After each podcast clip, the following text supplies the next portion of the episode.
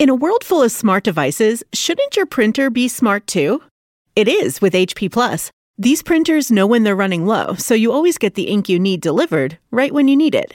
Plus, you save up to 50% on ink, so you can print whatever you want, as much as you want, anytime you want. Huh, that is pretty smart. Get six months free of instant ink when you choose HP Plus. Conditions apply. Visit hp.com slash smart for details. In a world full of smart devices, shouldn't your printer be smart too? It is with HP Plus. These printers know when they're running low, so you always get the ink you need delivered right when you need it.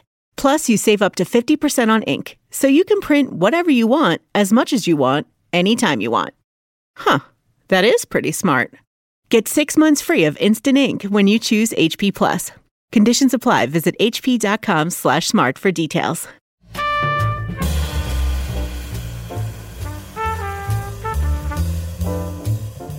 This is Alec Baldwin, and you're listening to Here's the Thing, my chance to talk with artists, policymakers, and performers. To hear their stories, what inspired their creations, what decisions changed their careers, what relationships influenced their work. Ira Glass caused a revolution in public radio, and he is now its primary kingmaker. Glass wasn't the first to share well crafted stories about so called ordinary people, but his show, This American Life, connected with a younger generation of public radio listeners, and they became fiercely loyal. Ira Glass has become so popular that the winner of this year's Halloween contest in Fort Greene, Brooklyn, was a dog, the small, white, fluffy type, dressed as Ira. This is a level of fame I didn't quite know existed. Right. Is this what you bargained for? No. no. Has this happened to you? I've never won the Fort Greene Pupster Halloween costume event. You've got me there. I mean, I, I'm, I'm, I'm a little jealous. Yeah, yeah. I'm not sure jealousy is is exactly the right word, but it's something. It's a weird thing to have happened. Um, How do you feel about? I mean, I listened to Fred Armisen do the episode with you where he's doing you. Yeah, and I try to do you all the time because you, you fit into a category, although you, yours works, yours is, yours is of a style of announcer, host, journalist, broadcaster, whatever you want to call it. I mean, I hear so many people now on the radio who are the opposite of what I grew up with. And I think it comes down to like, what do you think authority comes from? And back when we were kids, authority came from enunciation, precision, right. delivery and a kind of gravitas that you are bringing to the character you're playing. And I think that, you know, not just me, but a whole generation of people feel like, well, that character is obviously a phony, pretending to be this like cartoon sort of like the newscaster on The Simpsons with a deep voice, having gravitas. And so I think a lot of us just went in the other direction. And for me, I felt like, you know, any story hits you harder if the person delivering it doesn't sound like some news robot, but in fact sounds like a real person having the reactions a real person would have and be surprised and amazed and amused. So the very thing I'm talking about, you were aware of when you were doing your show, and conscious of. Yeah, right. no, and I, and I mean, I started off at NPR when I was 19 at NPR in Washington. Doing what? First, I was an intern, and then I worked on a documentary series where I learned a lot of things. By the time I was 2021, I was a, I was a production assistant on All Things Considered. And that meant were you I, going to college? Between college, basically. I would go Where'd to college and come back. I went to Northwestern for two years and then switched to Brown, graduated from Brown in semiotics, which is a field of sort of pretentious literary theory, but actually is, is all about how to structure a narrative. So it's enormously practical training, and there are things that I learned in school that I use every day to this day. But anyway, then we go back and forth between college and working at NPR. And at first, when I tried to be on the radio, like most people, like I tried to be the official thing and then at some point, I trained myself out of it because I thought it's not as effective. Or as untrained yourself out of it. Yeah, yeah, exactly. And uh, NPR obviously has like, like a tradition of people going back to the 70s who talked not like normal announcers, but like people. Susan Stamberg was the host of All Things Considered, which I think people today might not even remember. This lady who really set a tone where she, she, she just seemed like some Upper West Side New York lady, like leaning into the microphone, mentally talking to you over the radio. Did you just say mentally, the adverb mentally? You don't get a, you don't get, that doesn't get much like, no, that's, that's, an, that's, that's, an adverb that exists only on the Upper West Side, but I got it. Yeah. she was mentally leaning into the uh, microphone. And yes and talking like a person. So there were other people doing it. I heard people doing it. I was just like, that's the direction I got to go in. I mean, when I think about your show, I wonder what it's like for you editorially in terms of do you sit there and you consciously try to take out of it any uh, political point of view. I mean, the kinds of stories we're doing, I think, you know, when we take on something that's in the news, you know, what we're looking for is a story with characters and scenes and emotion and and looking for a way to to show something new that people don't know. So for example, when we did an hour on Guantanamo, like we didn't go into it advocating Guantanamo should be shut down or it Right. shouldn't be shut down. You know, like we we don't, we don't have an agenda that way. Like when we did an hour on it, we did an hour because it had been a couple years into Guantanamo existing. And we read that I can't remember the number of people, the number of detainees, like a couple hundred detainees had been released. We we had discovered like you know the U.S. had determined like you guys aren't enemy combatants. You guys you know go back to Pakistan or wherever. And we had noticed that nobody in America had interviewed them just ask like the normal things, you know, that like you'd want to know, like how are you treated? Do you want to kill us all now? do peop- but- but and then so like you go into that, like you, you, the question of like what our stand politically on Guantanamo is, it doesn't No, matter. no, I appreciate that, but I'm wondering: Do people sometimes view you as being liberal? Of course they do, because we're because we're on public radio, which is seen as liberal. Oh, liberal. Though, mm-hmm. though, when you look at the studies of like what actually gets covered on the news programs and the way it's covered, I feel like the numbers bear out the fact that it is not more liberal than other news sources. That said, there's a tone in the way certain things are covered that conservatives hear, and from talking to conservatives, like I know, like that, I think that that's a real thing. Um, I think at one point there was a show that we did on one of the elections, and, and it was about how people voted and why they voted the way they voted. And I had a long series of discussions with these people who were like swing voters because I was fascinated with it. Like, Alec, you just think about like an election of like Kerry versus Bush, and you're coming down to like the last three weeks before the election. Who are the people who haven't decided? Like, how can you like like whatever you say? Like, those are two very different. What are the unknowns? Yeah. Yeah, like what do you have to know? Like you know them both really well. Like what? Yeah, exactly. Especially people who are following the news. Like like what is there to wonder about at that point? And I think in that show, I came out and said, "Look, I'm a Democrat." Just said to the audience because I felt like there was a point in the discussion in my interviews, people were identifying as Republican or Democrats, and I felt like, why pretend anything but this? Like usually I vote Democratic. That said, like many Democrats, I, I find them to be the most annoying party and so not representing what I believe on so many issues and so lacking in so many ways and so not doing what I would have them do. So even saying that I usually vote Democrat, I feel like doesn't even get near what my actual politics are. Sure. Um, but If I like- have to pick, I make that choice reluctantly. it's the same thing as like we've done so many stories about God. At some point, I went on the air and said, like, look, I don't believe in God. Like, I'm just going to put that out in front. So take everything you're about to hear with the grain of salt that you should, right? Let's just truth in packaging. And I think that it's different for me as somebody who's on once a week, you know, doing a documentary show that's covering like a bunch of different stuff. It's different for me than it is for like the hosts of All Things Considered or Brian Williams or, you know what I mean? Like, it's just my role is different. And so I think I have that freedom. When did you realize you didn't believe in God? How old were you? Teenager. Did you grow up in a religious household? I grew up. It's weird. My parents, we were Jews in the suburbs, so I went to I went to Hebrew school and then went to like the high school version of that. Like I continued past my bar mitzvah, and at some point I realized I didn't. It just didn't add up for me. Like you know, you're in love or you're not in love. Like it's just like there's another explanation for everything around me, which makes more sense than there's a big dad who created this all. You know, and What like, was your explanation? Just you know, universe has been here. There was like some sort of something happened. Big Bang. Yeah, something like you know, people. Climbed up on the shores of. Uh, Yeah, actually, when I was thirteen and fourteen, the, like one of the things that was a huge influence on me was do you remember the, the, do you remember these books? Erich von Däniken was the author, Chariots of the Gods. yes. Oh my God, I love those. And I remember being in Hebrew college, Baltimore Hebrew College, and arguing with the teachers there, these old rabbis, about like, but this passage in like Exodus or Genesis, wouldn't this be better explained by these paintings on the ground? You know, like we were actually visited by the whole theory of it for people who don't know what this is. It was like this series of books and there was TV specials and stuff that if you actually looked at it, it seems like what they're trying to tell us is people visited us from outer space. and that's that's what they witnessed. Yes.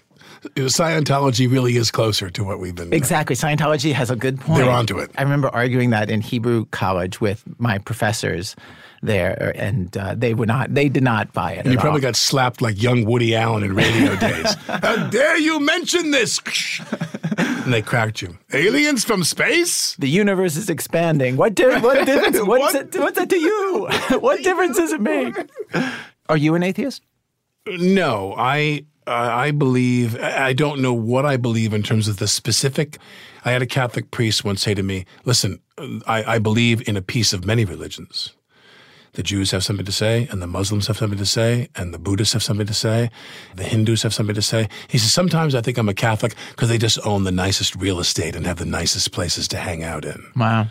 And I mean, this was a priest that said that to me. He says, you know, and, and I'm, i believe in a God. I believe in, a, I mean, I believe something had to be responsible for this.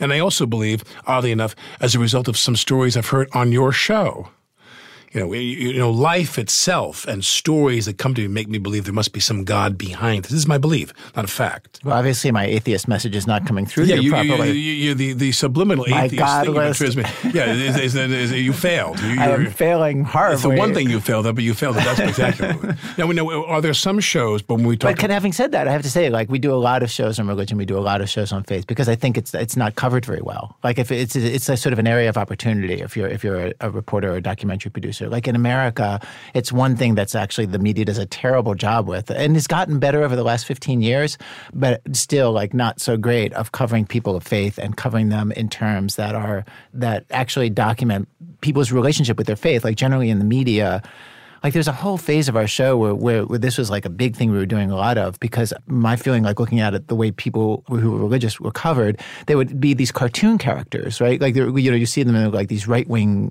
inflexible, like doctrinaire in their beliefs. And and when I compared that to the actual Christians who were in my life, they were super thoughtful and way more compassionate and way more just just the way they lived their religion was so radically different, even though they were very devout radically different from what I was seeing. I was like, we need to document this because this is a whole territory of stuff. And so we did a whole set of stuff where I went out with kids on their mission trip and we did this thing about this minister named Carlton Pearson. And just we did a lot of stuff because it seemed like an uncovered territory. And obviously, like doing that without any, I wasn't trying to bring every, anybody over to my side. That would be boring. I wasn't interested. Right.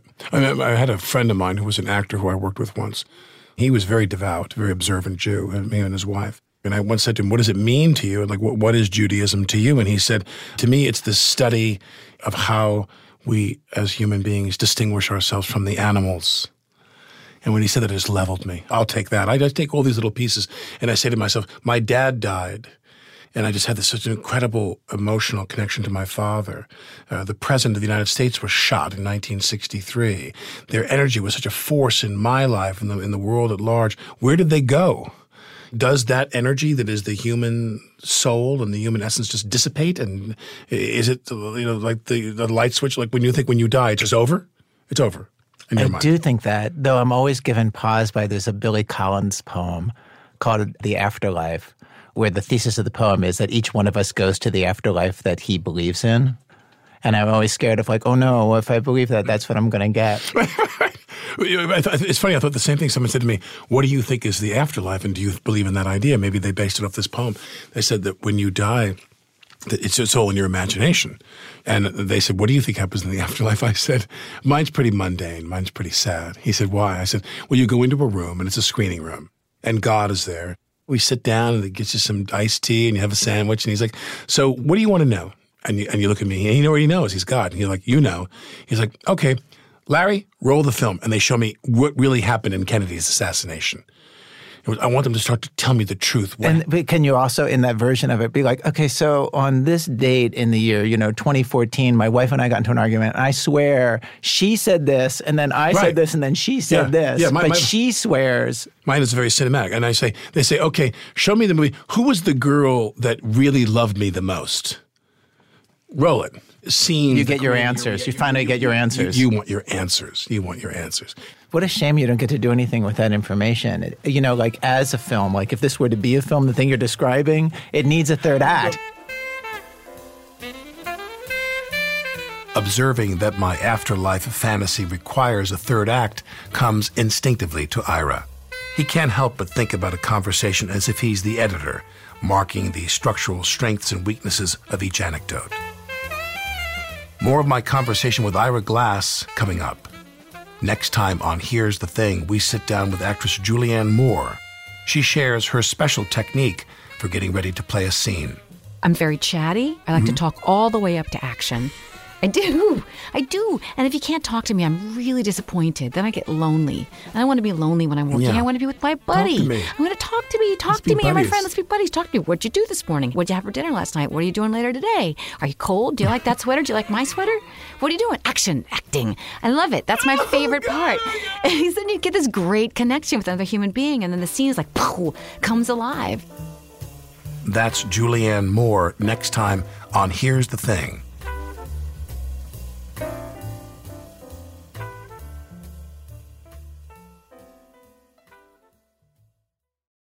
Hi, I'm Alec Baldwin.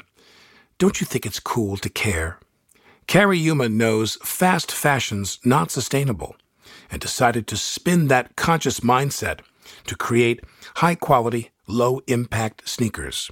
Their best selling OCA style is the perfect durable sneaker for dressing up or down, pairing a fresh look with broken in level comfort. OCA is made with organic cotton canvas and ethically sourced rubber. And every pair comes with Cariuma's signature cork and mamona oil insoles. OCA's already found its way into my summer shoe rotation. Find your pair and choose from a range of bold and beautiful colors. Right now, there's 15% off at C-A-R-I-U-M-A dot com slash Alec.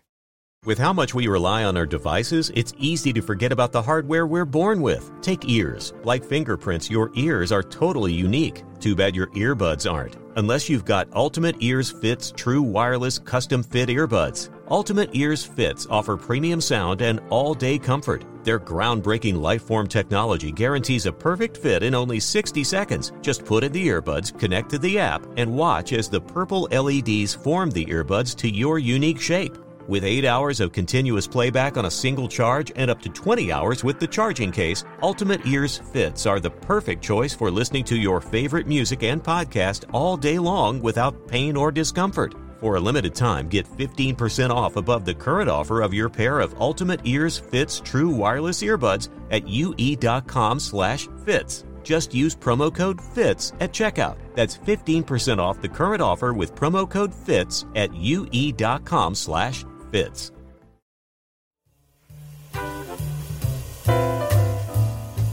This is Alec Baldwin, and you're listening to Here's the Thing. In January of 2012, This American Life ran excerpts of performer Mike Daisey's solo show, The Agony and the Ecstasy of Steve Jobs. The episode featured segments from Daisey's piece, in which he visited a factory in China that made iPhones. Two months after Daisey's piece aired, a reporter discovered discrepancies in his story. Mike Daisey had made things up. This American Life retracted the story, and Ira and his team had to ask themselves, how did this happen? we were pretty good fact checkers, I thought, before Mike Daisey, and and uh, you know, I worked at NPR News, and we Sure. were, we were at the level that we were at at NPR News. Like we looked into it as well as we could. We talked to over a dozen people who had either been in those factories or were human rights groups that monitored those factories, and you know, people confirmed everything that he said in the story as things that really happened in these plants, with one exception.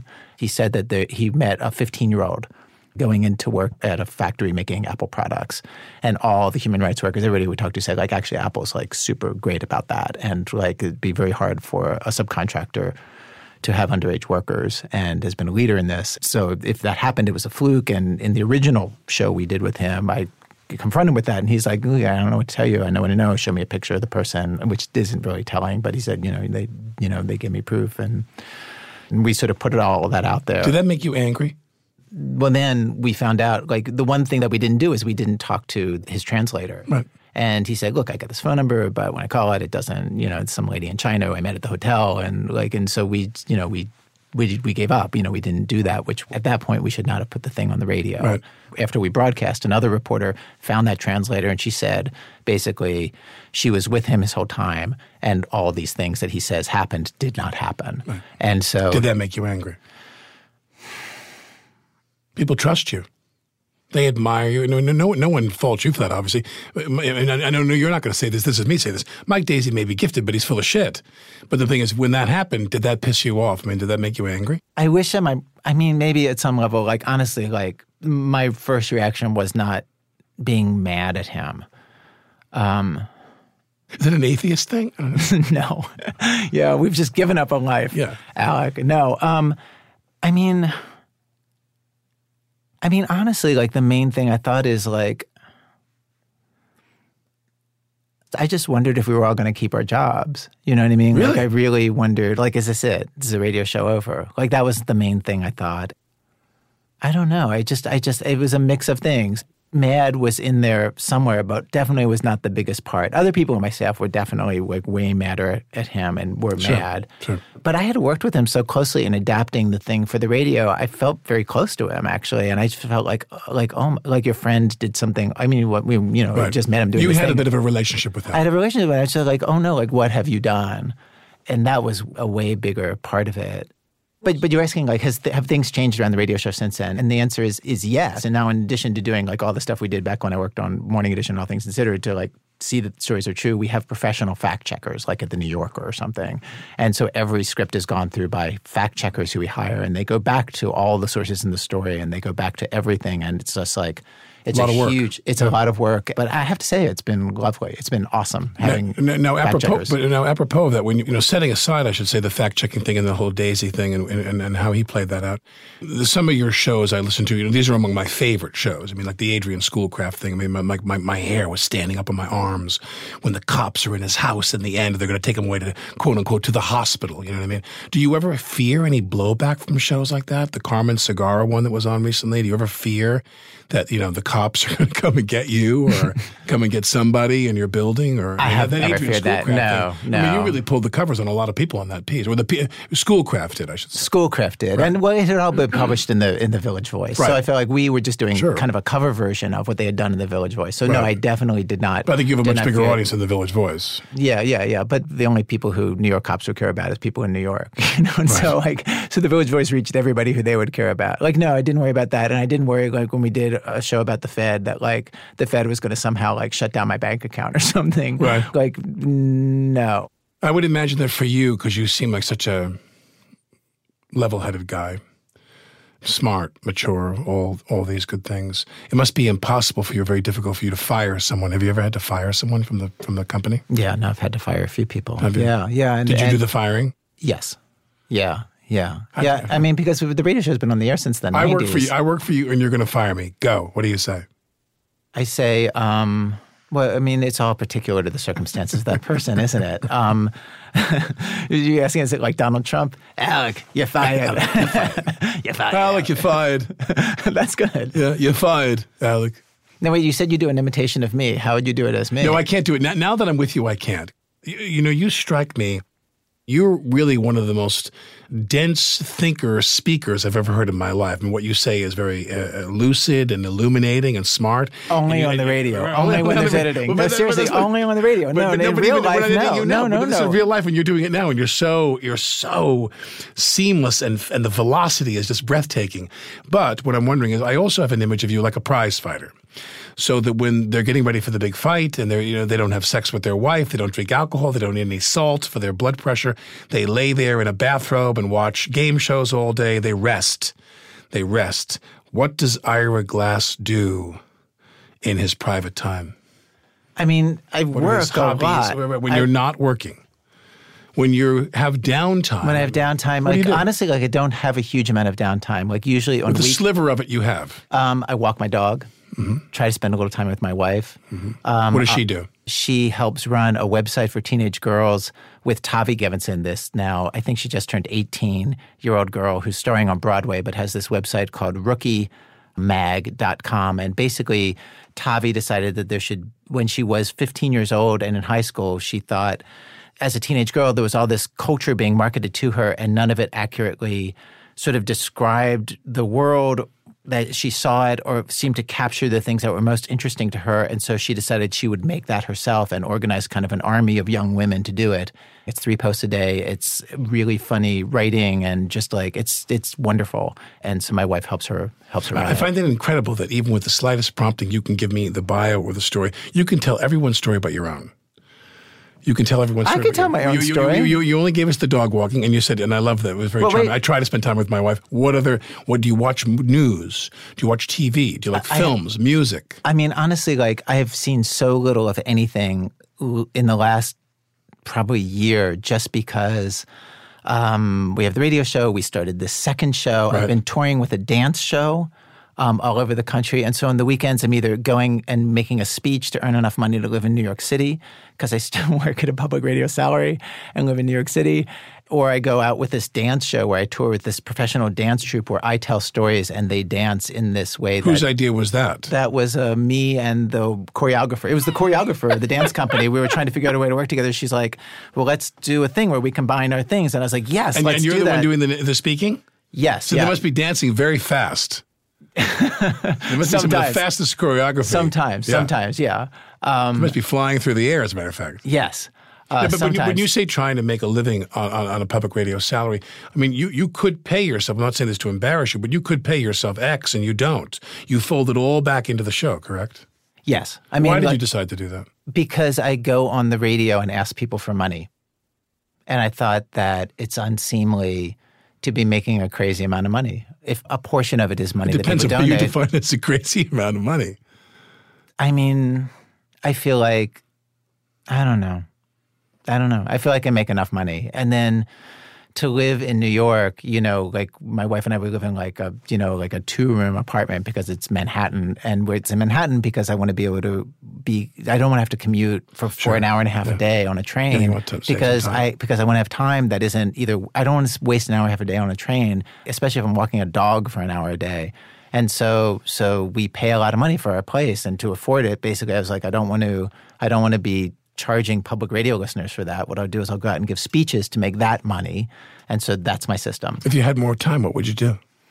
I think I would just consume more culture. I would, I would go to more movies and read more. Like I still have never seen, you know, half the TV shows that I hear about and I know that I'll like, but I haven't seen. Right. Like in a few months ago, I watched all of Game of Thrones. At some point, you know, a you year like ago. it? Yeah, I liked it a lot. Really? Yeah. And are you saying that in the tone of like, no, you did not like it? No, no, no, no, no. I, I, I, I, I, don't, I never cast any judgment on what people like in You terms know. of entertainment. Yeah, no. And I watched all of Louie. You know, like, or I hadn't caught up on the like. I, I can watch season. old episodes of The Match Game on the Game Show Network. I mean, that's where I, that- that's That's my comfort zone. no, like reminds me when I was a kid growing up.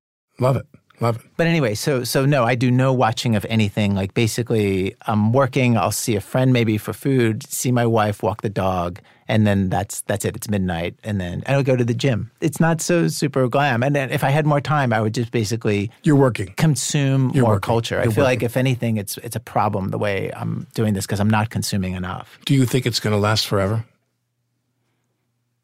I don't know. I don't have another plan besides this. Like this, is, I like this. So like I like making stuff. I like editing. I like writing. You like I the show. interviewing people. Yeah, yeah, yeah. I like it. Like And I- people love the show. And and it- it's secure. Like it just feels like oh my god, it's it's there are enough people who like it that it's a totally solid business. And then also it does well enough that we can experiment. I put out a movie with Mike Birbiglia, you know, a couple years ago, and we can, um, you know, and we do these events where we do them on stage and beam them into movie theaters around the country. And we did a show at BAM where we had, you know, somebody wrote a musical for it and opera and all this stuff built out of real stories, out of true journalism turned into like a Broadway musical with real Broadway, you know performers, you know, and so like it's big enough that we can kind of do anything we want with it, and that's just you know it's just lovely. Like I don't know what else a person could want. Do people, when, when you do the show, uh, do people, only the people in house, they pitch the ideas? Or do people outside pitch you ideas? Oh my goodness, yeah. I mean, there was a period where, where I mean, people write into our website, and there's a place you know where you can pitch a story, and then there's a, a a person or two on staff who go through that looking for the stories that might work. And there are phases where there's something on the show every week or every other week from that list. Like it's not unusual that people will pitch us, and those stories will end up on the show. So yeah, I mean, the opening of the show that we did at BAM was the story of this girl, a woman who accidentally locked herself into a closet. She was an opera singer, but she makes her living partly reading books on tape. And she was in a hotel room, and she's just like, "I got to record this book on tape on a deadline." So she goes into the closet and puts, you know, like pillows all around to like cushion the sound. And her computer is sitting in the hotel room, and she pulls the microphone because the co- computer had a whirring sound. And she pulls the microphone into the closet, closes the door. She starts to record, and then uh, she goes, "Oh, I messed that up," and she's going to go out and start it over again, go start a new file. And she goes to open the door, and the door is locked. Like there's something wrong with the mechanism. She can't get out of the closet, but the thing is still recording. You hear her all the steps she goes through in trying to get out of this closet, including yelling to people down the hall. Some German tourists go by. And so that was just somebody she wrote us, you know, like that that's the opening of the show that that she told us that story and at some point in the interview I was like, "Okay, so if you you're an opera singer. If you were to stage this as an opera, what would it be? And she's like, I think it would be a minimalist opera, like, you know, just this repetitive music. And I would just sing help, help, help over and over. And I was like, you know, I have the hookup for that. My cousin is Philip Glass. So we had him write, we commissioned that as an opera that we performed on stage at the Brooklyn Academy of Music.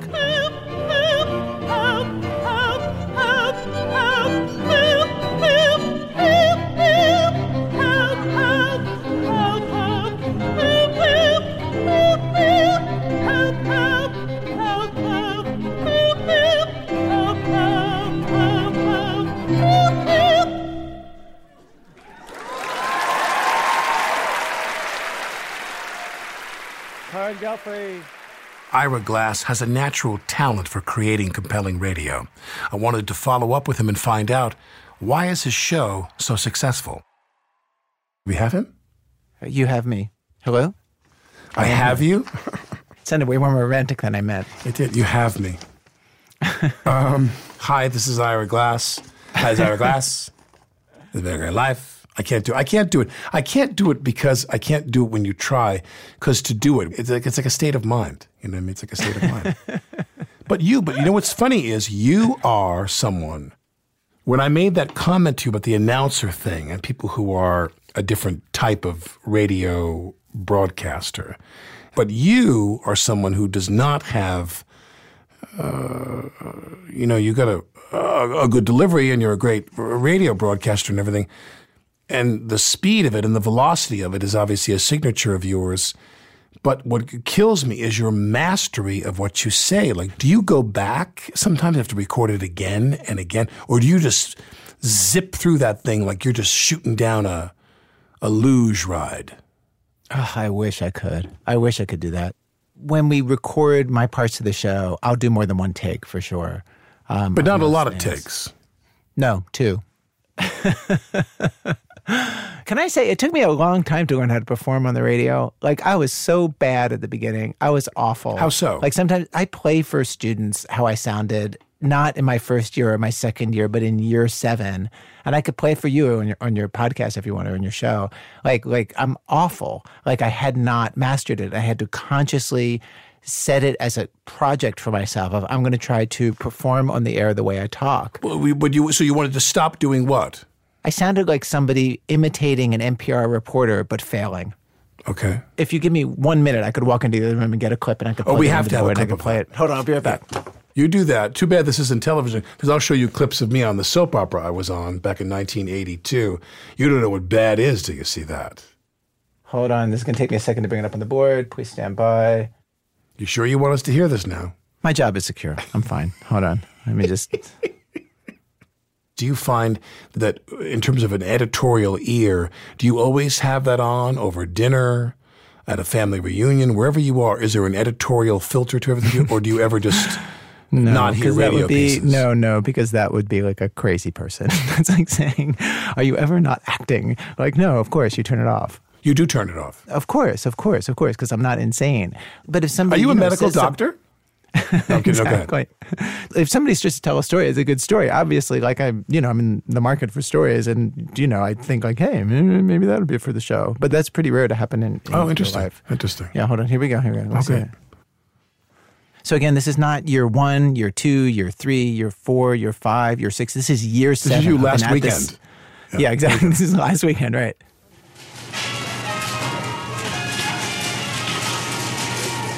It's not such a long way from the local grocery store to the international debate over whether sorghum and meat production are causing corn to decline in Latin America. Okay, first of all, that makes no sense, but let's keep going. Yeah. There's a general air of prosperity here, partly thanks to Mexican imports of U.S. grains which help boost our farm economy. I just want to say, if you're going to be an announcer, just don't emphasize every other word no, but at I random. You, but what kills me is you are doing exactly what, like, you know, uh, 60% of all the NPR radio hosts do is hitting that, you know. One of the things we realize about the downturn in the stock market today is the revel, and they're doing exactly what you're doing. It's before I understood that that to sound okay on the radio, you should just talk like you, a person talks, like a human being talks, like you're playing a character and the character is a human being. Mexico is now one of our biggest grain customers, buying a half billion to a billion dollars worth every year, including corn to feed its people and sorghum to feed its livestock. This helps cut our own trade deficit and benefits everyone in the U.S. economy. But in Mexico, this policy has led to fewer tortillas for the poor and unappetizing tortillas for everyone else. I would just note also that that this makes no sense at all. Like the writing is awful. It's not just the performance is awful. Like literally, it, you like you can't tell what awful, the story is awful. about. It's a style. I mean, that was you. You were working it out. I mean, it is funny. You do make Kai Ryssdal sound like Lenny Bruce, but it's incredible. I mean, I, I, there must be an acting version of this because I think when people become reporters, they want to sound like the real deal. You know what I mean? And so you want to sound. I wanted to sound like a reporter, and so this is what I thought. Well, the you do. the equivalent in, in in the business is I once did a TV show years ago, and in the show there was a woman who was the matriarch of a town, and I had the scene with her where I'm you know kind of shaming her, like, well, you know, how could you do this and turn your back? And we did take one, and I was like, you know, how could you do this? And like the tears are rolling down my face. Take two, and finally, like take through The director goes, "What are you doing?" and I go, "I'm sorry." He goes, "What are you? Wh- why are you charging it with so much emotion? Like you're playing the whole." episode in this one scene. You're putting every beat of the entire. He's like, well, you don't got to calm down. We're going to get there. when you're a young actor, you emote and you kind of imbue things with that unnecessarily and inappropriately just to do it. You think that's that. You you do too much. You think that that's acting? It's You do I- too I, much. I interviewed Billy Collins, who was the poet laureate whose writing I really love, and so idiosyncratic. Like he so sounds like himself. And I asked him, like, did you always write like this? He's like, no. At first, I wrote like a beat. I was, thought I was a beat poet, you know, like, and I tried to write like that. I think it's common that people try to do like the official deal that they think it is before they realize, like, no, I'm going to do a version of me in this. How do you think your life would be different if you had a child? I mean, I would work less. You work less. You know? Yeah, I would just I would work less, and I'm sure there's a whole world of things that one gets out of having children. I mean, I know there are that that I'm not getting in my life. There's a kind of love that people have for their kids, and an experience you have raising a person from a baby to an adult that's profound. That has many parts of it that like I am never gonna have. Like, and I feel a little out of touch with with a really common experience that lots of people have, but but I'm okay with this choice. In what way is the show reflective of who you are? I mean, the show reflects my taste, but also I have to say the taste of my coworkers. You know, like it's not just mine at this point. Like it's something that we all share, and I happen to be the front man. Which and that, in that way, it's different than than it was from the beginning. Like I am the front man for this thing that we make together, like somebody who's in a band that's been playing for a long time. So my last question for you, because I know we're going to lose you, is um, what tips do you have for people that are interviewers? Oh wow. Um, What tips do you have for me, quite frankly? I think I mean I've I've heard tons of your shows, and I I really like your show. I think you're a very skilled interviewer. Um, and one of the things that you do, an interview is a party, and you're the host of the party, and the interviewee will do what you do. What you model is what they do too. Like it's just human nature. And so if you tell a lot of funny stories, they will tell you funny stories back. And if you tell personal stories, they'll tell personal stories back. And I feel like there was a phase in your show where for whatever reason you had on a series of people and it was like Herb Alpert and uh, I don't remember if Dick Cavett was like this, but Herb Alpert was definitely like this where people who went through their lives and were hugely successful and then had their hearts broken or had failed and then had to claw their way back where in those interviews you talked about yourself in this way that made them talk about themselves more. It's not exactly an interviewing trick, but in interviews, you know, I will talk about myself with the interviewees because I know that if I talk about myself in a way that's real, first of all, they feel safer because I'm also talking about myself and will open up more. And then they talk about themselves. And so it's like a fair swap. And the other thing I try to do is like with Alpert is a perfect example of the first question I ask myself is what are they used to? Herb Alpert and his partner Jerry Moss sold A&M Records for like hundreds and hundreds of millions of dollars back then. Mm-hmm. And this is a guy that had artistic success as a musician. He was very admired as an instrumentalist. He and had he as many hits as like the Beatles. Exactly. Yeah, he, he, He's he like was top of the charts number- back then. Yeah. And then and then he has his career as a record producer with all these legendary acts. And then they walk in the room, and so many people in the room might go, "I don't know who that is," but you have to sit there and go, "This person was big time once. I mean, they were big." You know, and you got to treat them like they're big. Oh, that's so interesting. At one time, they were. You have to treat them with the respect that they once commanded. I, I, the, the, the phrase I always use is, "What are they used to?" And I give it to That is so interesting. You see, I never interview anybody that famous. Like, I don't interview anybody who's big. I sort of took myself out of that game because it made me so nervous. And also, I think that that's a different kind of interview than I'm especially good at. Like, I feel like interviewing somebody who's famous, you're constantly battling against the fact that they've been interviewed so many times and had to tell their story so many times. And so you constantly are having to struggle for an angle in on them that will seem alive to them and and no knock against them. Like it's hard to be interviewed over and over and over about your own life and how many stories mm-hmm. do any of us have and how many anecdotes do we have that are even worth telling mm-hmm. other people especially a group of strangers. And then the thing that i think terry gross does really beautifully and the thing that i hear you do is like it's almost like an empathetic act of like like what is the world to them and how am i going to angle something in that will get them to say something like i remember one of my favorite questions i ever heard terry gross ask she she she was interviewing ricky jay you know who that is, Uh-huh. right Yes. the the magician and um and sort of scholar of magic but also an incredible uh, card magician Yes. and um and super smart man, Jesus. Anyway, so so Scary. so she's interviewing him, and yeah, she says to him at some point in the interview, uh, this thing which requires like so going inside his head. She says to him, um, uh, "Sometimes, are there ever any magic tricks that you do where the thing that we don't see that you know is happening?" Is actually more interesting than the thing that we see. And he totally got excited. He's like, Yes. Wow. He's like, Yes, absolutely. And she says, Well, can you tell me about that? And he's like, Oh, no, of course not. like, no. you fool, you child. Yeah, but for her to even get to that question means so imagining her way into his life. And I feel like when interviewing goes well, like somebody's just has good taste about doing that, you know? You know what I realize you are now? I'm going to end with this. You know what I realize you are now?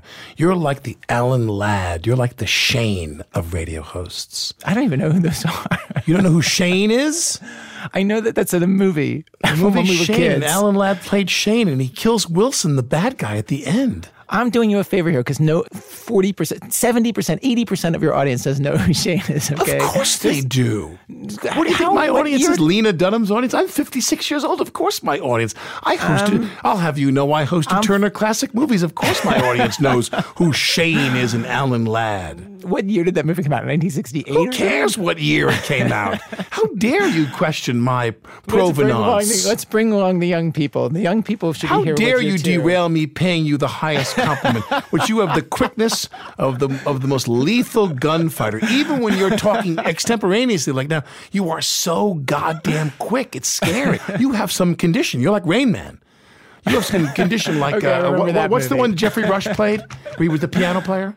I know the one. Yeah, I don't remember the name of Oh that movie. damn! but- See, I see. I remember Shane, and we don't remember the movie Shine. Shine Geoffrey. Shane You're like Shine. Shine. You are so damn fast. It's just Am. I Shane or am I Shine? That's going to be my new Twitter handle. You remember how Shane, ends, or right? How does it end? How does it end? Shane I don't Shine? know, Exactly. Shane and Shine. See, there you are again, trumping me. God damn it. In the end, they, the boy, Brandon deWilde, yells, Come back, Shane. Is he like the back." greatest shooter in the West or something? Don't Is say that shooter. deal? That makes you sound lame. Gunfighter. He's a gunfighter. He's a gunfighter, right? You- I'm Right, telling you- shooter is what we use for video games. A right? shooter he's is a what- shooter. Oh he's a one per, God, he's a, he's video a first games. person shooter. How old are you again? 55. We're the no, same age. you're kidding me. Well, you live in a young man's world. You're listening to Here's the Thing. This is Alec Baldwin. Let me just say, uh, for this follow up call, thank you, Shane, for giving us a moment to, to, to, double back with you. Come back. I'd love to come back. All right. Goodbye.